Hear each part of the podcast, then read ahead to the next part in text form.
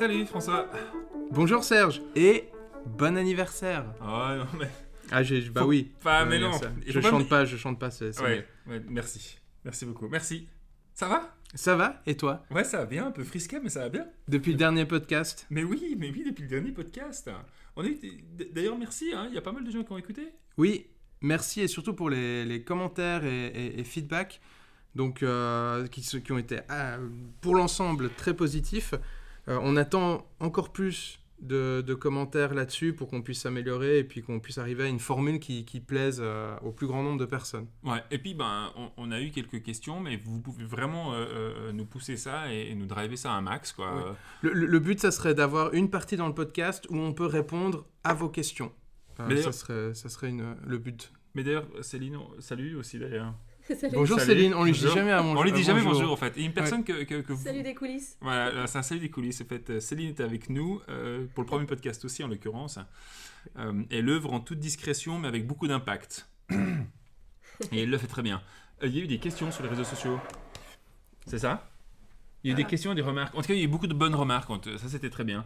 Mais on a, on a eu une petite question de Maria. Et, d'ailleurs, euh, euh, voilà, euh, je la connais bien. Quoi, bien, c'est un grand mot, mais je la connais. Et j'ai le plaisir de, connaître son projet, Swiss Food Academy, que je vous recommande vivement d'aller voir. Et donc, merci Maria pour ta question. On, a, on prend vraiment toutes les questions, donc ton commentaire est, génial. Merci beaucoup pour l'encouragement. Et la question, c'est de savoir si c'est une idée qui vient de moi. Ça, c'est le cas des très bonnes idées, c'est qu'en général, on ne sait jamais de qui elles viennent, en fait. Et chez nous, en l'occurrence, je pense que c'était vraiment un croisement de, de plusieurs idées, réflexions et, et discussions qui fait que tout d'un coup, il y a l'énergie, euh, une bonne énergie qui s'aligne comme les étoiles et tout se met bien en route. Mais disons que je, je ne m'attribue pas l'idée à moi Tout ça seul. pour dire que ça vient de toi, en fait. Ouais, non, mais je te Voilà. pas. Non, mais on peut le dire, c'est vrai que c'est Serge qui a apporté l'idée du podcast, et puis, et puis après, ben, on s'est on s'est, euh, mis les trois ensemble pour euh, justement vous proposer quelque chose et tester, parce que chez Geninem, on teste tout, et, euh, et pour voir si ça fonctionne euh, chez, les autres, euh, chez les autres personnes. Ouais, mais je voulais, je sais pas, on, on répartit un peu les, les responsabilités, le plaisir de. Non, bon, d'accord. Non, non, tu peux prendre toute la, toute la gloire de, de ce projet. Bah voilà, en tout cas, merci pour la question. Pour ceux qui nous écoutent, je vous recommande vivement d'aller voir ce que fait Swiss Food Academy. Euh, et on va commencer le- dans le vif du sujet, en fait. Oui, par la thématique de la semaine. Alors cette semaine, on va parler d'une problématique qu'on rencontre énormément euh, quand on fait notre premier rendez-vous avec les, les- les nouvelles entreprises qui se présentent à Genilem. C'est la problématique de sous-traiter ou pas son core business.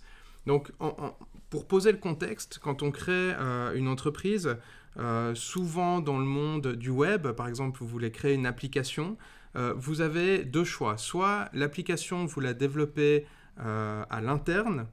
Euh, donc ça veut dire que soit vous-même vous savez coder, soit alors vous trouvez, euh, vous avez un entourage qui sait le faire ou des, des personnes de contact pour le faire. Soit alors vous allez sous-traiter. Donc vous pouvez sous-traiter euh, soit en Suisse, soit à l'étranger. euh, soit alors avec votre entourage aussi, vous pouvez, vous pouvez lui demander de sous-traiter. Et en fait, le but de, de- dans ce podcast, on va essayer de, de- de comprendre est-ce qu'il y a une bonne et une mauvaise façon de faire Est-ce qu'il faut Mhm. sous-traiter ou alors avoir un développeur à l'interne? Et ça, d'ailleurs, c'est une, question qui ne concerne pas uniquement ceux qui sont dans le digital, mais aussi très clairement pour tous les autres euh, euh, projets. Parce que la tendance est de dire j'ai une idée, mais je ne suis pas du tout un expert du secteur d'activité dans lequel il se développe. Et donc, on a des fois une tendance naturelle à aller euh, euh, trouver ceux qui font le cœur du métier, au fait, de la startup. Quoi. Donc, euh, donc, c'est une application qui se développera pour tout le monde, au fait, vraiment. Exactement. Euh, après, on va commencer par mettre en avant les, enfin, les, inconvénients et les avantages de la sous-traitance. Donc, Ouais. vous avez décidé, vous ne vous connaissez pas de développeur, vous avez décidé de sous-traiter, que ce soit en Inde, en Suisse ou aux États-Unis, où vous voulez. Alors, quels sont les avantages déjà de- de- de- du fait de sous-traiter? Euh, L'avantage principal pour moi, et après je ne sais pas si tu es d'accord avec ça, c'est le fait que euh, vous pouvez faire appel à des gens euh, dans euh, d'autres pays. Donc vous n'avez pas forcément à, à- à besoin de rester local. Vous pouvez typiquement, comme je l'ai dit avant, euh, pouvoir prendre des développeurs qui sont aux États-Unis, euh, qui ont peut-être des, des connaissances différentes, une mentalité différente et une vision des choses différentes. Je ne sais pas ce que tu en penses. Ouais, je- alors euh, effectivement, puis surtout, euh, en tout cas, je sais pas si c'est un point sur lequel tu allais venir après, mais c'est tout d'un coup l'accessibilité à, à un degré d'expertise très élevé, au fait, Oui. euh, en sous-traitant.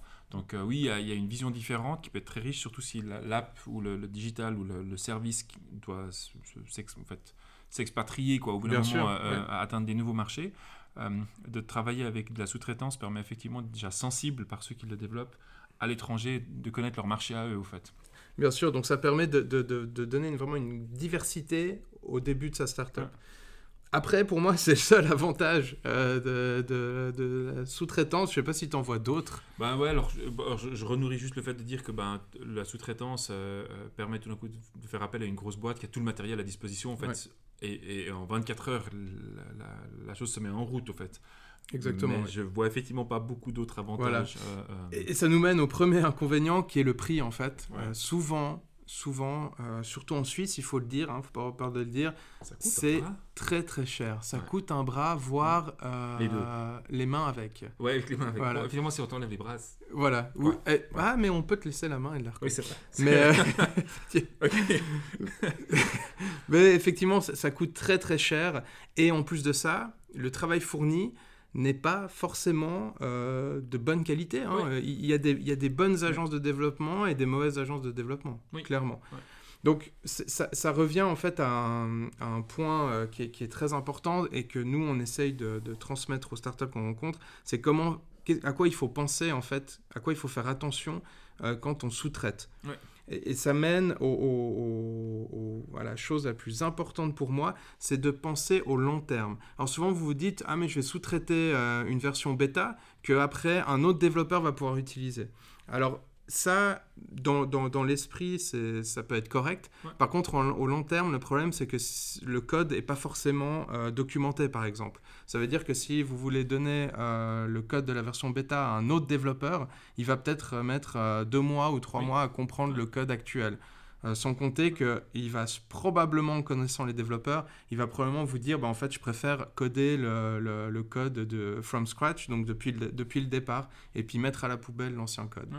Donc si vous dépensez beaucoup d'argent, et puis qu'au bout de trois mois, le développeur vous dit, euh, vous dit ah mais en fait, euh, on- je vais tout refaire depuis zéro, Ouais. mais en fait vous avez, euh, vous avez mis un peu l'argent par la fenêtre. Bah, en fait, ce qui est assez intéressant, c'est que les gens qu'on rencontre aussi dans le projet, alors pour du digital, mais c'est la même chose aussi pour d'autres services, euh, ils dépensent une somme astronomique avant même d'avoir pu tester euh, ou bricoler un MVP euh, très Bien basique. sûr. Quoi. Et, euh, et on entend très vite des gens qui nous disent Ah, mais j'ai dépensé, alors pour les moins chers qu'on entend, c'est c'est 5 ou 8 000, 10 000. Oui.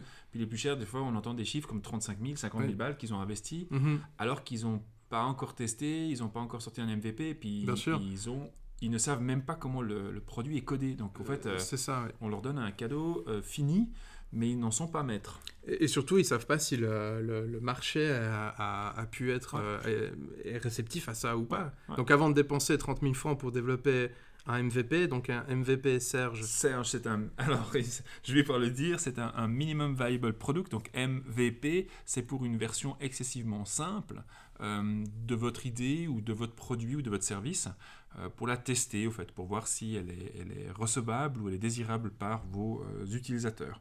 Donc, c'est une version de test. Exactement. Et la désirabilité euh, qu'on a citée euh, dans l'article de notre collègue euh, Cyril dans le premier podcast est vraiment très important à ce point-là. Ouais.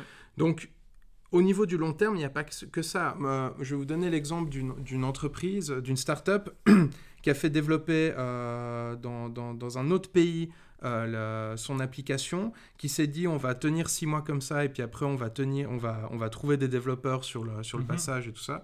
Alors après six mois, de un, ils n'ont pas trouvé de développeurs Ouais. et de deux, en fait, ils ont voulu développer de nouvelles features et euh, l'agence euh, vers laquelle ils avaient sous-traité leur, euh, leur, version, leur première version leur a dit Ah, mais en fait, vous ne nous aviez pas averti. Donc, nous, on a, on a construit l'infrastructure de l'application de telle manière qu'on va pas pouvoir mettre, voilà, mettre à jour de tel et tel type de, Ah, ça, de c'est bête, feature. ça. Ouais. Et en fait, ils se sont retrouvés avec, euh, avec une application qui, ne peut pas, qui, a des limites par rapport aux features qui peuvent être intégrées. Ouais. Donc ça, c'est catastrophique. Ça veut dire que d'urgence, ils doivent euh, trouver un développeur qui recode euh, absolument tout. Alors, ça, c'est la question qui vient parce que tu m'as monté le suspense. Et donc, du coup, il s'est passé quoi pour cette startup?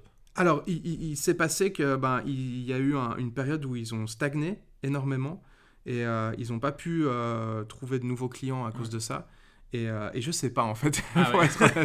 Ah, le suspense Donc le suspense, on je, me renseigne et je, au prochain podcast, Mais- je vous le dirai. Je trouve, je trouve ça effectivement très intéressant parce que le, le cycle de vie, alors au niveau du digital, je le connais moins bien, je le connais plus au niveau du service ou des produits euh, physiques, mais le, quand on sort le premier produit qu'on aimerait mettre en avant, c'est aussi un moment où en termes de fatigue, euh, euh, les premiers signes commencent à être forts. Si on doit mm. rebondir et qu'on doit avoir une certaine résilience, pivoter, euh, réagir rapidement, eh ben, c'est un moment crucial. Et donc si on, réalise que le premier produit qu'on a lancé, le premier, la première app, le premier web, le premier code qui a été mis ne permet pas d'évoluer, je pense qu'en termes de coûts, quoi, financier, mais aussi en termes de coût énergétique, c'est énorme. C'est, une sacrée frustration. Et bah, ça, il faut faire ça, ça, peut être vraiment ça, peut euh, mener à la fermeture de votre, euh, de votre entreprise, clairement. Et, euh, et, ça, même après, j'ai parlé de six mois, mais ça peut même après deux ans, après deux ans, hein, si vous vous rendez compte que vous ne pouvez pas faire évoluer la plateforme par rapport au marché, par rapport aux demandes du marché, puis que vous devez tout recommencer depuis zéro, dépendant de votre cash flow, ça peut, ça peut vous, vous, faire, vous faire fermer. Et, oui, tu voulais dire quelque ouais, chose mais moi, moi, la question que ça génère chez moi, c'est de dire, bon, bah, alors, et je pense que beaucoup des gens euh, nous la posent aussi quand on leur dit ça, c'est de dire, mais alors, comment est-ce que je vais chercher une personne alors? Je veux dire, j'ai une idée de génie, euh, je pense que c'est une idée de génie, et puis c'est du digital, par exemple, on reprend l'exemple du digital et on reprend l'idée d'avoir de chercher un dev, finalement. Mhm. Ok, mais alors concrètement, alors, ils font quoi? Toi, tu le recommanderais quoi? Alors, évidemment que c'est la question qu'on nous pose tout le temps et puis c'est un peu difficile.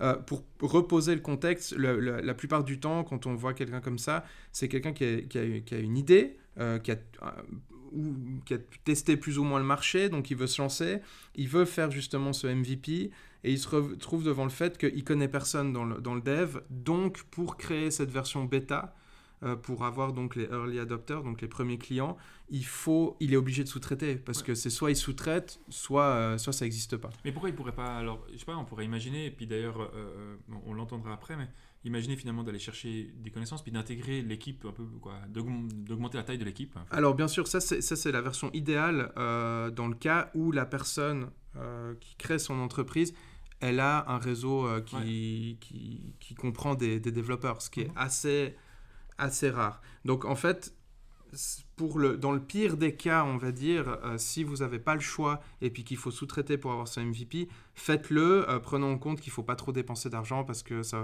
le marché est peut-être pas réceptif. Par contre, dans le meilleur des cas, euh, regardez autour de vous, que ce soit, on a des écoles comme le PFL qui mhm. sont, qui sont remplies de, de, de talents. regardez autour de vous et puis il y aura peut-être la perle rare en fait euh, que vous pouvez intégrer dans l'équipe. Euh, il ne faut pas hésiter. Après, on me demande souvent est-ce qu'il faut donner des parts ou il faut payer le développeur? Alors, si vous avez les moyens de payer le développeur, euh, tant mieux pour vous. mais souvent, c'est des gens qui, qui, ont énormément de talent et puis il n'y en a pas beaucoup. Donc, ils sont rares. Donc, évidemment, leurs salaires sont très élevés. Donc, il faut les prendre en tant qu'associés. pourquoi? Parce qu'on parle du core business. si, vous, si vous voulez faire une app et que vous n'avez pas quelqu'un pour la faire, bah, c'est comme si je suis architecte et puis euh, sans les, les, ouvriers qui font, euh, qui font mes, ma, maison, et ben voilà, j'ai pas de maison. Donc mes plans, je peux les encadrer sur le mur. C'est un point super important et que, que nous, on, recommande vivement à toutes les startups, c'est vraiment cette notion de dire analysez le, le cœur du métier que vous avez, identifiez-le, et puis vous devez pouvoir fournir là-dedans. C'est d'ailleurs un des points ben, sur lequel euh, j'aimerais bien aussi voir comment toi tu le vois, François, mais sur la question des investisseurs. Si vous n'êtes pas maître finalement de votre job principal, c'est relativement votre défaveur quand il s'agira d'aller lever de l'argent en fait. Mm. Euh, on parlait avant de l'exemple de dire mais tiens je passe de ma version 1 à ma version 2, euh, la version 2 ne peut pas arriver parce que la version 1 est fermée et elle ne permet pas d'évoluer. Euh, ça c'est un problème quand on ne maîtrise pas son propre produit ou son propre service, mais c'est la même chose pour les investisseurs en fait finalement. Donc il y a vraiment un enjeu ultra important quand on développe sa startup de maîtriser son cœur business en fait vraiment là où la valeur se crée en fait. C'est très bien que tu dis ça parce que euh, je vais vraiment être euh, très euh, direct. Un investisseur, un bon investisseur, n'investira pas dans une entreprise qui ne possède pas la création de son application à l'interne, clairement. Parce que lui ou elle, ce qu'elle va chercher, c'est qu'ils ils vont chercher du talent, du savoir-faire. Si savoir-faire, vous l'avez sous-traité, ben, pourquoi est-ce qu'ils investissent dans votre entreprise? Moi, si je suis investisseur et puis que je vois que l'application est vraiment bien mais qu'elle est sous-traitée, ben, je vais demander aux gens qui l'ont sous-traitée et puis je vais arranger quelque chose avec eux, tout simplement.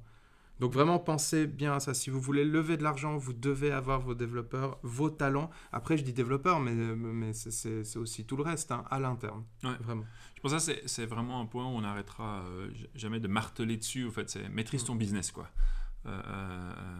Tu développes, ben, je sais pas, nous on réalise tous les exemples qu'on a, en fait, c'est toutes les startups qui se sont développées, elles ont à un moment ou un autre la question de dire où est-ce qu'elles allaient chercher les experts si ce n'étaient pas elles-mêmes l'expert, ces personnes-là, et puis comment est-ce qu'elles allaient les intégrer mais ça doit à un moment ou à un autre finalement être en interne. Bien sûr, et puis il faut vraiment éviter de vous rendre dépendant euh, d'autres acteurs, euh, surtout au début. On a euh, euh, la chance euh, assez inouïe de finalement d'entendre, d'avoir Appétit avec un de ses cofondateurs au téléphone. Et donc, moi, j'ai eu on a eu l'occasion de faire une sorte de petite discussion avec eux, de leur poser la question comment ils l'ont vécu.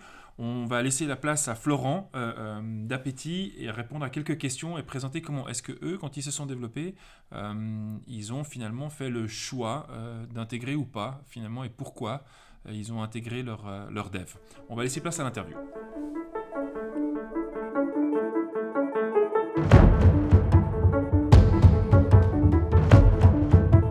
Salut Florent, merci beaucoup pour ton temps. Pas de souci. C'est très très cool de t'avoir. Euh, peut-être juste pour les auditeurs et les, gens qui nous écoutent, est-ce que tu arrives à te présenter en quelques minutes, toi et ta startup? Alors en, deux minutes, donc euh, voilà, je m'appelle Florent, donc j'ai fait des études euh, un peu plus commerciales, donc euh, en passant par HEC Genève et HEC Lausanne. Mhm. Et qu'est-ce qu'est notre startup? Donc Appétit, en fait, c'était une application qui permet de précommander son repas avant d'aller au restaurant. le but même de l'application, c'était en fait, ben voilà, j'ai pas beaucoup de temps à midi, j'ai pas envie de prendre un sandwich, j'ai envie de me poser au resto, bah, je vais sélectionner un restaurant, euh, choisir mon plat, le commander, j'arrive sur place, il est prêt, et ensuite euh, je mange tranquillement et le plat est déjà payé, donc je peux quitter en fait le restaurant quand j'ai envie. Génial, excellent. C'est quand vous avez commencé la, la, start-up, euh, et ça c'est un peu la thématique qui nous intéresse, vous avez identifié un peu les, éléments qui étaient importants pour vous. Comment, vous avez démarré au fait? Parce que finalement, on se dit, tiens, je vais lancer une app. quelles sont les premières réflexions qui viennent à l'esprit quand on veut créer une app? Alors, quand on veut créer une app, ben, forcément, on a besoin de, développeurs. Donc, au début du, projet, donc il y avait euh, Théo, donc qui est l'autre euh, cofondateur, et donc euh, moi-même. Mhm. Théo a fait donc des études de data science à l'EPFL. Donc, connaissait tout ce qui était dev, système, système informatique, etc des choses qui étaient complètement euh, inconnues pour moi. Mhm. Euh, et la réflexion qu'on a eue, effectivement, c'est de dire, ben, on va développer une app, comment est-ce qu'on va faire? On s'est tout de suite posé la question, euh, bah, il y, a, deux choix, soit on va externaliser ça, soit on va, on va développer ça à l'interne. Et puis, en fin de compte, on a, on a un petit peu posé le, le, pour et le contre, et on s'est tout de suite rendu compte de pourquoi est-ce qu'on avait pris la décision de, de développer à l'interne. Ouais. Euh, je sais pas si tu veux que je t'explique un petit peu ben, qu'est-ce qu'on a mis dans la balance et qu'est-ce qui nous a fait pencher vraiment dans cette voie-là. Ouais, je trouve ça super intéressant, effectivement. Ouais, ouais bah, c'est vrai qu'on a entendu qu'il y avait beaucoup de gens qui externalisaient parce que c'est clair que le coût de, développement en Suisse est, beaucoup plus élevé, mhm. euh, typiquement par rapport à des services qu'on va trouver en Inde ou autre. Ouais. Euh, le premier point qui nous a fait balancer était la communication. Hmm. C'est vrai que, que le fait d'avoir une équipe qui est en interne euh, avec qui on peut communiquer tous les jours, qui sont du même, euh, on va dire, du, même milieu culturel que nous. En termes de communication, c'est quelque chose qui va être beaucoup plus efficace.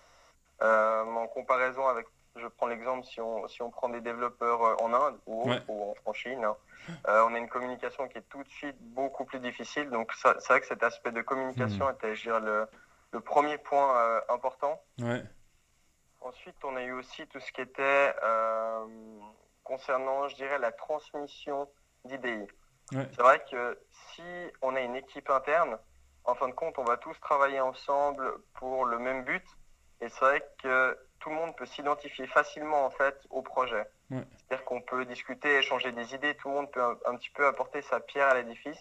Et c'est vrai que de nouveau, si on compare avec je le, le, développement en externe, en fin de compte, ces gens-là sont des prestataires. On leur donne un cahier des charges et ils n'ont pas forcément la même vision euh, que nous euh, du projet, de, ce qu'il faut faire. Ils vont pas forcément comprendre pourquoi. Ils qu'on va vouloir faire telle ou telle chose. Et du coup, en termes de, transmission d'idées, c'est beaucoup plus simple d'avoir une équipe interne qui, tout, voilà, tout le monde navigue dans la même direction, tout le monde comprend pourquoi est-ce qu'on fait les choses, c'est important de comprendre. Et euh, voilà, c'est pas juste un simple prestataire qui va être externe vraiment au projet. Ouais. C'était le, le, deuxième point. Après, le, le troisième point euh, qui nous a fait aussi pencher pour un développement interne, c'était le contrôle. Oui. Donc, pouvoir contrôler ce qui se passe. Donc, c'est vrai que quand on externalise, ben, en fin de compte, on perd euh, une partie de, du contrôle. Ouais. Et euh, c'est vrai que si on perd le contrôle dès le début, quand on est une startup, c'est quelque chose qui, au fur et à mesure que la startup va, va croître, va grandir, peut mmh. s'empirer, entre guillemets. Et en fin de compte, pour nous, le, avoir le contrôle de ce qui se passait en termes de développement, en termes de qualité de développement, surtout, était, était très important. Ouais. C'est vrai que ben, voilà, si c'est un simple prestataire, on aura le produit final, mais en fin de compte, on ne saura pas exactement comment ça a été développé, euh, dans quelles conditions, si c'est solide derrière. Ouais. Donc en termes de contrôle, euh, c'est aussi quelque chose qui nous a vraiment euh, tenu à cœur. Et je dirais le, le, les deux derniers points, c'est un petit peu lié au contrôle, c'est le fait de, de, ne pas être dépendant en fait euh, d'une société externe. Mm. C'est-à-dire que du moment où on rentre dans un jeu de dépendance, en fin de compte, ben, on est complètement sujet à des choses comme ben, le, le, la charge de travail de la société, la priorité, etc. Et le fait d'être dépendant d'autres personnes qui ne sont pas part intégrante au projet est quelque chose qui nous fait assez peur. Donc, si le plus autonome on va être en termes de start-up, le, le mieux ça va être. Ouais. Wow, c'est, c'est, c'est cool. Du coup, donc, ça, ça, alors toi, plutôt l'aspect un peu euh, business, euh, commercial, euh, euh, Théo avec vraiment plutôt l'analyse et le, le, le data. Euh, comment vous avez fait alors? Donc, ben, étant donné moi que, que j'y connaissais absolument rien à tout ce qui était au niveau data et, et développement, ouais. euh, Théo qui a le PFL ben, a joué, euh, a regardé un petit peu son réseau d'amis oui. en fin de compte. Son réseau d'amis, a posté des annonces, etc. Et en fin de compte, on a eu, ben, c'est vrai que le PFL est quand même un pool euh, au niveau des, des personnes qui, qui sont de, qui ont des, des compétences qui sont assez incroyables. Mm. Et puis voilà, après ça s'est fait un petit peu de fil en aiguille. Donc on a parlé euh, un petit peu de bouche à oreille à ses amis du projet Appétit. Est-ce que ça les tentait? Est-ce qu'ils est qu pouvaient s'identifier au projet? Et en fin de compte, ça s'est fait comme ça. Et l'équipe de développeurs qu'on a eu, ouais. était, euh, ils étaient cinq ou six à un moment. Ben, c'est vrai que c'était tous des amis euh, qui se sont joints en fait au projet et qui ont complètement matché avec le projet et donc voilà qui sont venus, devenus développeurs à l'interne. Ouais, ouais c'est vraiment génial. Hein. François, tu as une question aussi euh, qui, qui, vient derrière Oui, euh, une, une, question pour, euh, pour les gens qui nous écoutent. Est-ce que euh, vous vous êtes associé à eux ou vous les avez payés? Alors, on ne les a pas payés, on était associés à eux. Okay. C'est-à-dire, on était vraiment Théo et moi fondateurs. Puis après, bah voilà, on, on, on, a, on a dit, bah voilà, une startup, le but c'est de grandir. Si la startup elle marche, ben, tout le monde y pourra y trouver son compte parce que tout le monde aura contribué. C'est ça que je pense que c'est comme ça qu'il faut se lancer au départ. Et si on part sur typiquement une prestation de développement externe, ben, ça engendre tout de suite des coûts. Oui. Et en startup, on sait très bien que les, les premiers mois, les premières années, ben, on ne peut pas se permettre d'avoir d'énormes coûts. Mm. Et en plus, quand on connaît le coût d'un développeur, euh, c'est quelque chose qui sort aussi du coup du, du scope. Ouais. Waouh, génial, ouais, vraiment cool, génial. Et merci beaucoup pour, euh, pour ce partage d'expérience. Et puis ben, j'espère vraiment que votre expérience à vous pourra apporter pour d'autres. Voilà. Euh, Florent, je te souhaite toute belle journée, un excellent week-end. À bientôt, ciao ciao. Allez, salut.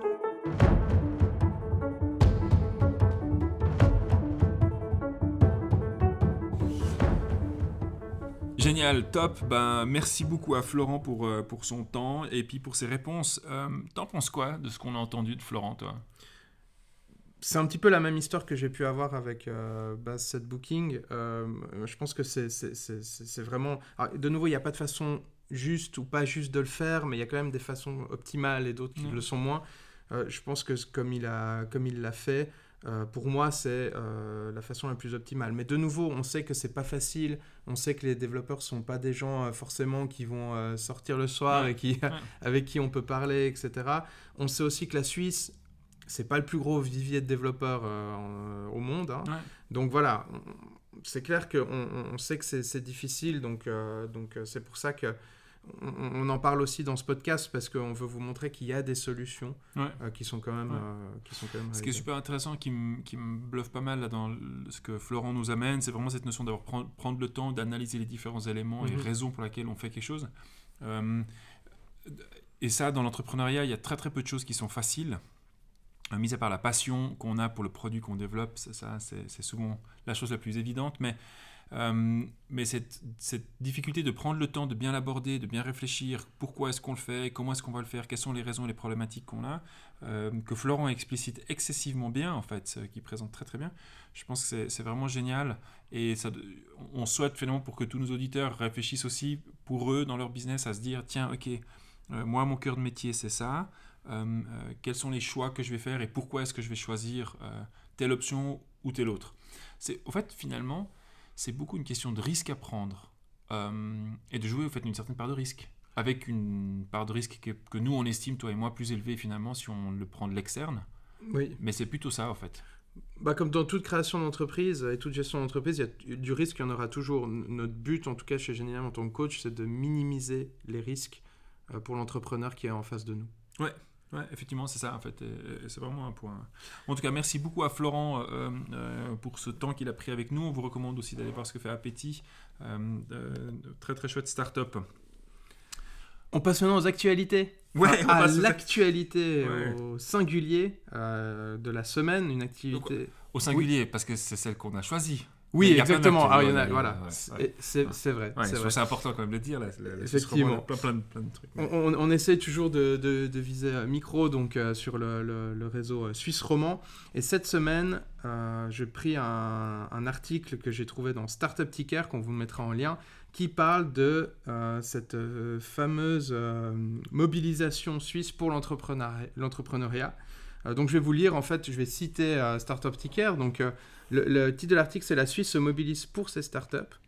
La mobilisation est nationale. Digital Switzerland, le réseau et la Swiss Entrepreneurs Foundation lancent un manifeste pour soutenir les startups suisses, portant sur une dizaine de mesures allant de l'encouragement de l'investissement à la simplification des plans de participation, au permis de travail ou au levée de fonds.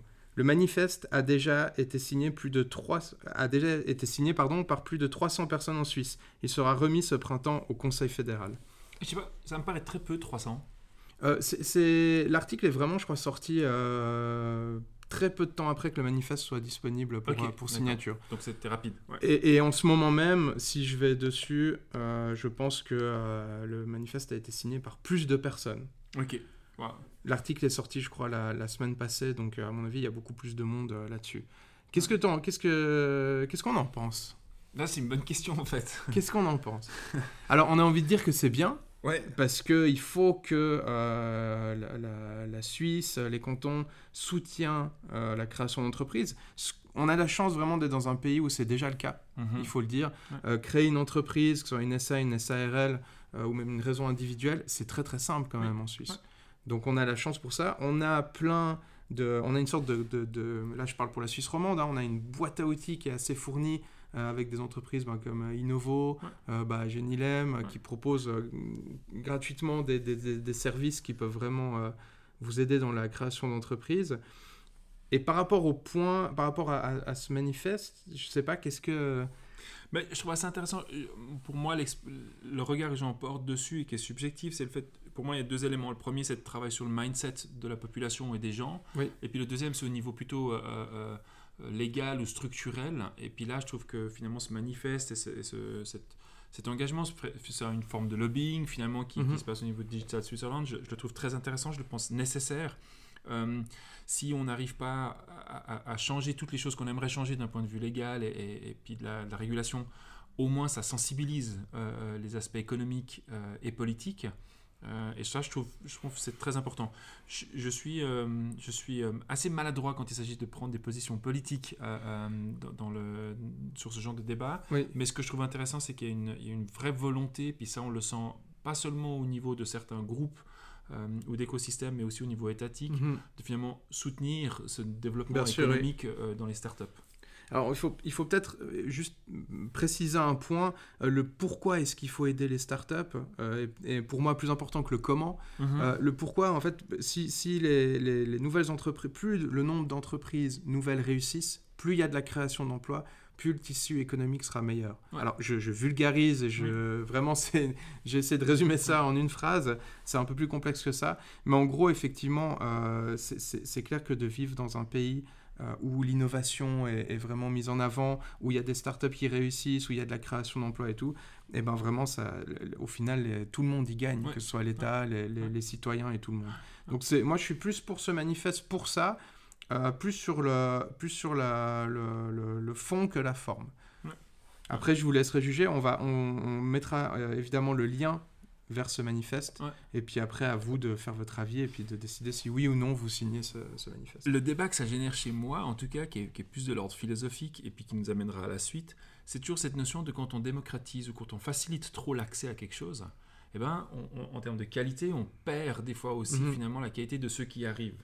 Si tout le monde peut faire la, patrouille des glaciers, en fait, finalement, si on la rend tellement accessible et simple finalement. Euh, la patrouille des glaciers, le niveau, la qualité de ce qui sera donné pendant cette patrouille des glaciers va chuter en fait. Et ça, je l'applique et je donne la métaphore sportive, mais elle s'applique au niveau économique aussi. Si tout le monde peut faire du design, ben, le risque c'est que le design global qui en sortira soit plus mauvais. En fait. En tout cas, moi j'ai un regard qui est assez cynique qui dit que ben, plus quelque chose s'élargit et s'ouvre et se démocratise, plus le risque mhm. de la qualité, en fait, euh, quoi, la qualité va chuter en fait, euh, techniquement parlant en fait. Mais, mais c'est là où moi, je, ça, ça, rentre un peu dans un enjeu pour moi qui est assez difficile. C'est pour ça que si ce genre de manifeste passe, évidemment, il faut du contrôle. Euh, il faut que ce soit organisé, il faut du contrôle. Ça, en Suisse, on aime bien en plus. Donc, euh, il faut qu'il y ait du contrôle parce que contrairement à ta pensée, on peut aussi se dire si tu, tu, démocratises quelque chose, par exemple la peau de phoque, ça permet à des talents euh, qui étaient cachés, qui ne pouvaient pas se permettre de faire de la peau de phoque parce qu'à l'époque c'était très cher, d'entrer justement sur le terrain et puis justement eux vont lever le niveau. Ah ok d'accord. ça peut être vu comme ça aussi, mais de nouveau la, peau de phoque en tant que valaisan. Il faut et en tant que euh, pratiquant de ce sport euh, magnifique dans ce canton sublime. Non effectivement c'est vrai, c'est vrai que c'est un point de vue assez intéressant, c'est le c'est les avantages et les inconvénients d'une démocratisation. Et puis, et bon, moi, je trouve le débat intéressant parce qu'il est, il est complexe et puis ça ne mhm. se simplifie pas juste sur un goût de podcast comme ça de 40 minutes. Hein, euh, euh, mais c'est tout le risque, c'est finalement, et ça, c'est ce qu'on voit aussi beaucoup, et ça, ça nous amène presque euh, au sujet qui suit d'ailleurs, un peu les petites découvertes, mais c'est ce risque avec cette sorte d'énorme démocratisation de l'entrepreneuriat, mhm. de la start-up. Bah, finalement, pour moi, c'est qu'on va se retrouver aussi avec des, des, potentielles déviances qui sont des fois dangereuses, au fait. Tu citais avant euh, que le choix entre un dev interne ou un dev externe, c'était pas un choix facile, mhm. que c'était un combat délicat et qu'il fallait faire des bonnes réflexions dessus. Ça s'applique pour tous les autres éléments qui sont liés à la startup ou quand on crée une, entreprise. Et ça, avec la démocratisation, j'ai un peu le sentiment qu'on l'oublie en fait. Tout est cool, tout est beau, euh, tout est mignon, et puis finalement on se retrouve avec des schémas qui, qui pour moi sont, sont assez dangereux en fait, et auxquels il faut qu'on se veille. Alors on ne veut pas arriver puis commencer à peindre euh, le diable sur la muraille, mais il faut avoir une certaine prise de conscience que les, ben voilà, créer sa start-up et lancer les choses, c'est difficile, ça nécessite une grande réflexion à l'avant, et puis parce qu'il me déplaît un peu dans cette démocratisation, un peu à outrance de temps en temps, c'est que tout le monde pense qu'il peut créer sa boîte. Quoi. Évidemment, et c'est pour ça que cette notion de contrôle et de, et de suivi, de mesure est très très important. Et on en vient à la rubrique découverte, qui cette semaine nous plaît énormément. Qui nous a fait rire. Qui nous a fait rire et, euh, et, qu'on trouve euh, assez juste. Euh, c'est la Benjamin Descoster. Je ne sais pas si je dis son nom juste. J'espère que, je dis juste, sinon je m'excuse à l'avance. Qui a fait une chronique sur RTS, la première, qu'on va évidemment vous mettre en lien. Donc on va pas vous expliquer la chronique parce qu'on vous laisse un petit peu le, le, plaisir, de, la découvrir. Alors pourquoi on en parle dans, dans, cette semaine euh, dans, dans, la partie découverte? Parce que, comme a dit Serge, premièrement, ça nous fait rire. Et puis, euh, ça, résume, euh, ça résume bien justement ce qu'on vient de dire. C'est que vu qu'il y a de la démocratisation, il y a des acteurs qui arrivent euh, et qui peuvent apporter justement, euh, qui, qui, montrent un petit peu aux gens que la création d'entreprise, c'est facile. Alors, la création d'entreprise, c'est pas facile du tout. Et ça va d'avoir cette pensée de, justement de, de, de création d'entreprise qui est facile, ça va un peu avec l'encontre du travail qu'on fait chez Genilem. Nous, chez Genilem, on encourage tous les entrepreneuses et les entrepreneurs à euh, avoir des mesures, euh, à mettre des KPI, à se dire ben, si ça fonctionne pas, euh, voilà pourquoi, et eh ben j'arrête. Et, et, justement, de, de, de ce, type d'individus de, qui peuvent prôner le côté un peu plus, j'ai envie de dire, ésotérique de la mhm. création d'entreprise, le côté un peu plus ça fait rêver de, de, de, en, donnant. Euh, ils sont bien caractérisés par des citations un petit mhm. peu. ils rigolent beaucoup sur les citations. voilà, un, petit peu vaste comme ça. Alors c'est très bien pour la motivation parce que ça fait également partie du, du job, hein, être motivé quand on est une entreprise. Mais c'est pas ça qui va vous faire gagner de l'argent. Ouais, très clairement, très clairement pas. Et, moi, ça m'amène. Alors, cette rubrique m'a fait beaucoup rire, m'a fait sourire, surtout les, les autocitations que j'aime beaucoup. Euh, euh, Benjamin, en l'occurrence, je, recommanderais vivement que, tu en fasses un, post euh, Instagram avec une belle image de fond. je, je l'imprimerai en grand format dans mon bureau. en dehors de ça, je trouve intéressant, c'est comment est-ce qu'on choisit les personnes qui nous influencent ou comment est-ce qu'on va finalement s'inspirer et qui va nous inspirer? comment est-ce qu'on choisit un coach? Ça, c'est un choix qui est, très très difficile.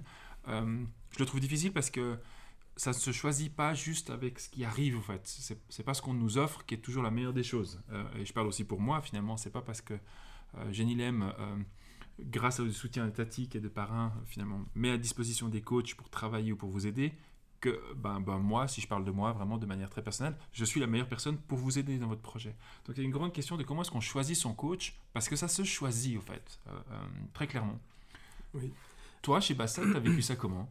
Alors, bah, nous, quand on a commencé Bassett, c'était en 2012. Donc, il y avait, pas, il y avait beaucoup moins euh, ce type d'offres. C'était moins populaire, C'est, voilà, il y, avait pas, il y avait moins ce type d'offres de coach de vie. Euh, c'était plus, à l'époque, les coachs de vie étaient plus pour les gens qui étaient dans des grosses entreprises et puis mhm. qui, qui voulaient euh, perdre du poids ou qui voulaient avoir plus confiance en eux. C'était un peu ça la mode à l'époque. C'était pas vraiment sur la création d'entreprises. Donc, j'ai pas trop eu l'opportunité, on va dire, de, de, faire face à ça. Par contre, ce que tu dis, c'est vraiment euh, très très important, comment choisir son, son, coach. Parce que contrairement euh, aux anciens films de Kung Fu, c'est pas le maître qui te choisit, c'est toi qui choisis le maître, on va dire ça. Euh, c'est vrai que c'est important et il y a quand même des, des, des, des signes avant-coureurs. il suffit de regarder l'expérience du coach. Euh, et c'est pour ça que chez Genilem, euh, notre, euh, notre, un point que, que, pour être coach Genilem, il faut avoir eu de l'expérience ou l'avoir encore dans l'entrepreneuriat. C'est-à-dire avoir créé son entreprise. Si cette entreprise a été successful, c'est encore mieux, c'est un plus. mais c'est vrai que c'est très important pour nous à Genilem. Je pense qu'on oublie un peu que d'être coach ou d'accompagner, d'influencer, d'aider les gens finalement à aller de l'avant, il y a une responsabilité qui est énorme. Mhm. Euh, euh, il y a un poids quand même qui nous revient, euh, mais pas seulement nous deux chez Genilem ou ceux qui sont chez Genilem, mais aussi à toutes, les personnes qui sont coachs. Le métier de coach, en plus de ça, juste pour revenir là-dessus, c'est un vrai métier dans le sens qu'il y a une formation qui se fait derrière, il y, a, il y, a, un vrai job, il y a une réflexion à se faire sur comment est-ce que finalement on va aider la personne sans jamais devenir euh, euh, euh, sans jamais se rendre en fait, dépend, en fait, rendre la personne dépendante de nous. le métier de coach, le métier pour moi même d'influenceur ou finalement d'inspirateur ou de quelqu'un qui va aider les autres, il devrait être un job éphémère dans lequel il doit devenir finalement, il doit pouvoir être, comment dire, pas justement l'inverse d'indispensable. Mhm. il doit pouvoir être jeté. En fait, au bout d'un moment, on doit pouvoir, les gens doivent devenir autonomes. Et un des premiers points que je marquerai là-dessus, c'est dès qu'il y a une notion de dépendance, ça devient problématique au fait. Bien sûr. Euh, euh, bah, c'est un peu le, on peut comparer ça à un psychologue. Un psychologue, il a énormément de pouvoir sur quelqu'un. Euh, mhm. c'est un psychologue, on vient le voir parce qu'on a un petit peu de, on a, on a quelques, on a des soucis avec nous-mêmes ou avec le monde qui nous entoure, etc. Donc imaginez le pouvoir que cette personne a.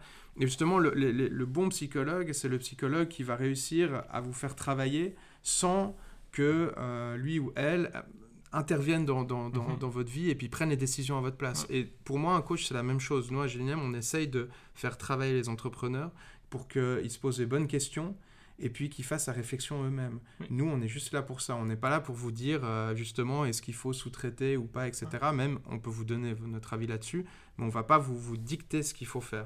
Et c'est ça un petit peu qui peut-être me dérange avec euh, certains, euh, certains influenceurs, c'est que il y a un petit peu une, euh, une, politique de dictat où ils disent bon il faut être comme ça il faut faire du sport par exemple parce mhm. qu'un entrepreneur qui réussit il fait du sport. Euh, je vous assure que les entrepreneurs qui réussissent ils n'ont pas forcément le temps de faire du sport et puis en plus euh, ils s'en foutent. Donc, donc voilà c'est un petit peu ça qui me dérange là-dedans. Alors moi j'ai une, une, une, recommandation à sortir maintenant et c'est un bon truc c'est quand vous allez chercher quelqu'un ou que vous voulez vous faire inspirer, ou vous voulez être inspiré par quelqu'un, ou vous voulez être coaché par quelqu'un, la première des choses que je vous recommande d'avoir, c'est définissez votre problème. Et définissez-le avec assez de précision pour que vous vous posiez la question de qu'est-ce que vous attendez de la personne que vous voulez rencontrer ou de la personne que vous voulez suivre ou, voir. Et ça, c'est un point souvent qui est assez important, c'est qu'on réalise que les gens, ils viennent et disent, ah, mais en fait, euh, j'ai besoin de quelqu'un, j'ai besoin d'un coach, j'ai besoin d'avoir quelqu'un qui m'aide, qui me challenge, qui m'aide à aller de l'avant, mais ils savent pas pourquoi, en fait. Et ils n'arrivent pas à se poser cette question de me dire, ben, qu'est-ce que j'ai envie de travailler, qu'est-ce que j'aimerais avoir comme retour, où sont les éléments qui sont importants pour moi. Premier élément que je vous recommande vraiment à tous, entrepreneurs ou non entrepreneurs, c'est vraiment de vous dire, si vous avez besoin d'aller chercher une aide extérieure ou finalement d'avoir un soutien ou passer une étape, définissez très clairement pourquoi, quel est le problème que vous avez identifié. Et on est dans une société où on n'aime pas les problèmes, mais là, très clairement, quand on va rencontrer un coach, c'est une des premières choses à mettre en place, c'est identifier le problème et de prendre assez de temps mhm. pour bien l'identifier. Euh, si on sait, si on si on connaît pas la question euh, euh, qu'on va poser, on a beaucoup de chances que n'importe quelle réponse fasse office et, que le problème c'est qu'elle ne nous amènera pas grand, pas grand chose. Donc ça c'est un premier point vraiment que j'ai envie de vous recommander, c'est chercher finalement à identifier votre problème avant d'aller le chercher. J'en ai une deuxième au fait de recommandation, c'est le fait de dire c'est pas la popularité qui définit s'il est bon ou pas.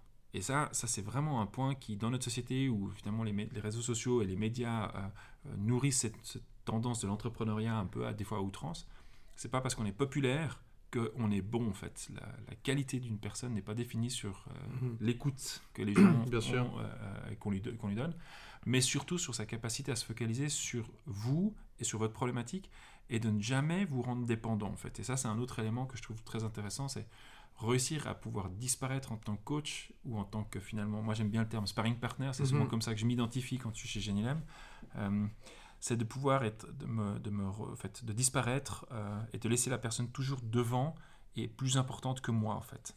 Et ça c'est un élément que je trouve super important. Oui. Et aussi par rapport à ça, ben, que, que, la personne que vous suivez vous donne des, des réponses concrètes. Euh, mhm. parce que de, de dire il faut se lever le matin à 5 h du matin pour aller courir, certes, mais c'est un petit peu comme si nous, en tant que coach NIM, on dit bah, il faut vous laver les dents trois fois par jour. C'est ah, pas le cas C'est. Il paraît que c'est deux fois. C'est deux fois Ouais. Et c'est un petit peu ça. justement, c'est là aussi on voit un bon et puis un mauvais influenceur par rapport à, ce monde de l'entrepreneuriat. Un bon, un bon influenceur, déjà, il, va vous donner des réponses concrètes sur ce que vous devez faire et il va vous aiguiller. Euh. Tu parlais justement du fait que c'est pas la popularité qui fait la la qualité, c'est tout à fait vrai, surtout que la plupart font des campagnes Facebook et Google pour avoir de la vue. Et puis surtout que les gens qui ont vraiment énormément de talent, ils n'ont pas le temps de faire des vidéos, euh, la plupart. Ou alors c'est un choix de vie où ils se disent, voilà, j'ai eu mon expérience. Euh, je dis ça parce que je faisais des vidéos. je l'ai fait aussi, j'ai aussi ma chaîne YouTube. Euh, j'ai mon expérience, je partage quelque chose, mais ça dure un moment dans le temps. Et après, je, et après je, ça me suffit pas, il faut que j'aille voir autre chose. Et c'est ce qui s'est passé pour moi. Mais les gens qui se confortent là-dedans, j'ai presque envie de leur dire, mais si vraiment tu es autant doué, si vraiment tu as tout compris, mais va, va soit créer ta propre entreprise, soit alors apporte ce savoir à, à une entreprise existante qui en a besoin. Ouais. C'est un point important quand on développe sa startup, c'est de savoir bien s'entourer, de bien choisir les personnes. Euh, et, je pense que ça, c'est une clé vraiment. Euh, euh, alors, on a démarré en, rigolant bien avec la vidéo de Benjamin Descoster, mais on réalise que derrière, il y a une vraie problématique, un vrai enjeu, qui est de dire quand vous lancez un projet, ne le faites pas seul, entourez-vous et faites un bon choix de là où vous allez vous. de ceux qui vous influencent et de ceux qui vous. finalement, vous inspirent dans l'évolution. On en vient à la dernière rubrique qui sont les news et prochains events de Genilem. Oui, oui. Alors, bah, pour les prochaines formations, euh, la toute prochaine, la toute prochaine, la toute prochaine, bah, c'est le 6 février. Le 6 février, euh, vous pouvez vous inscrire directement sur le site internet. Et puis, c'est pour la formation qui est liée à est-ce que vous avez la fibre entrepreneuriale? On parlait avant de développement, d'être accompagné, d'être euh, finalement d'avoir de l'aide extérieure. Et ben ça, c'est une excellente formation qui vous permettra juste déjà de mieux vous comprendre et de mieux identifier là où vous avez besoin d'aide et là où vous êtes très fort. Donc, ce sera le 6 février, c'est à Genève, c'est 50 francs. Euh, et les inscriptions sont ouvertes. Exactement. Et si les autres formations vous intéressent, vous pouvez aller sur notre site internet www.genilem.ch. Ouais. Merci Serge. Et mais merci François. Et bon anniversaire. Mais oh, c'est beaucoup dit bon anniversaire. Ouais, beaucoup dit matinée. Et puis bah, merci aussi à Céline. Euh, euh, ta présence est là, pas beaucoup de participation et, les auditeurs auront l'occasion de plus t'entendre. Je pense qu'on fera une fois un podcast sur la communication ou sur euh, l'aspect de comment est-ce qu'on présente les choses à l'extérieur. Mais merci beaucoup pour ton job. Et puis, ben, on vous dit à tout bientôt. N'hésitez pas à nous laisser vos remarques, questions, suggestions, réflexions euh, sur les réseaux sociaux. Et puis, euh, bah, bon week-end, quoi. Je sais pas. Ouais, bonne semaine, bon bonne week-end. semaine, bonne Pâques, bonne nuit. joyeux Noël. Ouais. euh, et à Merci, bientôt. à bientôt.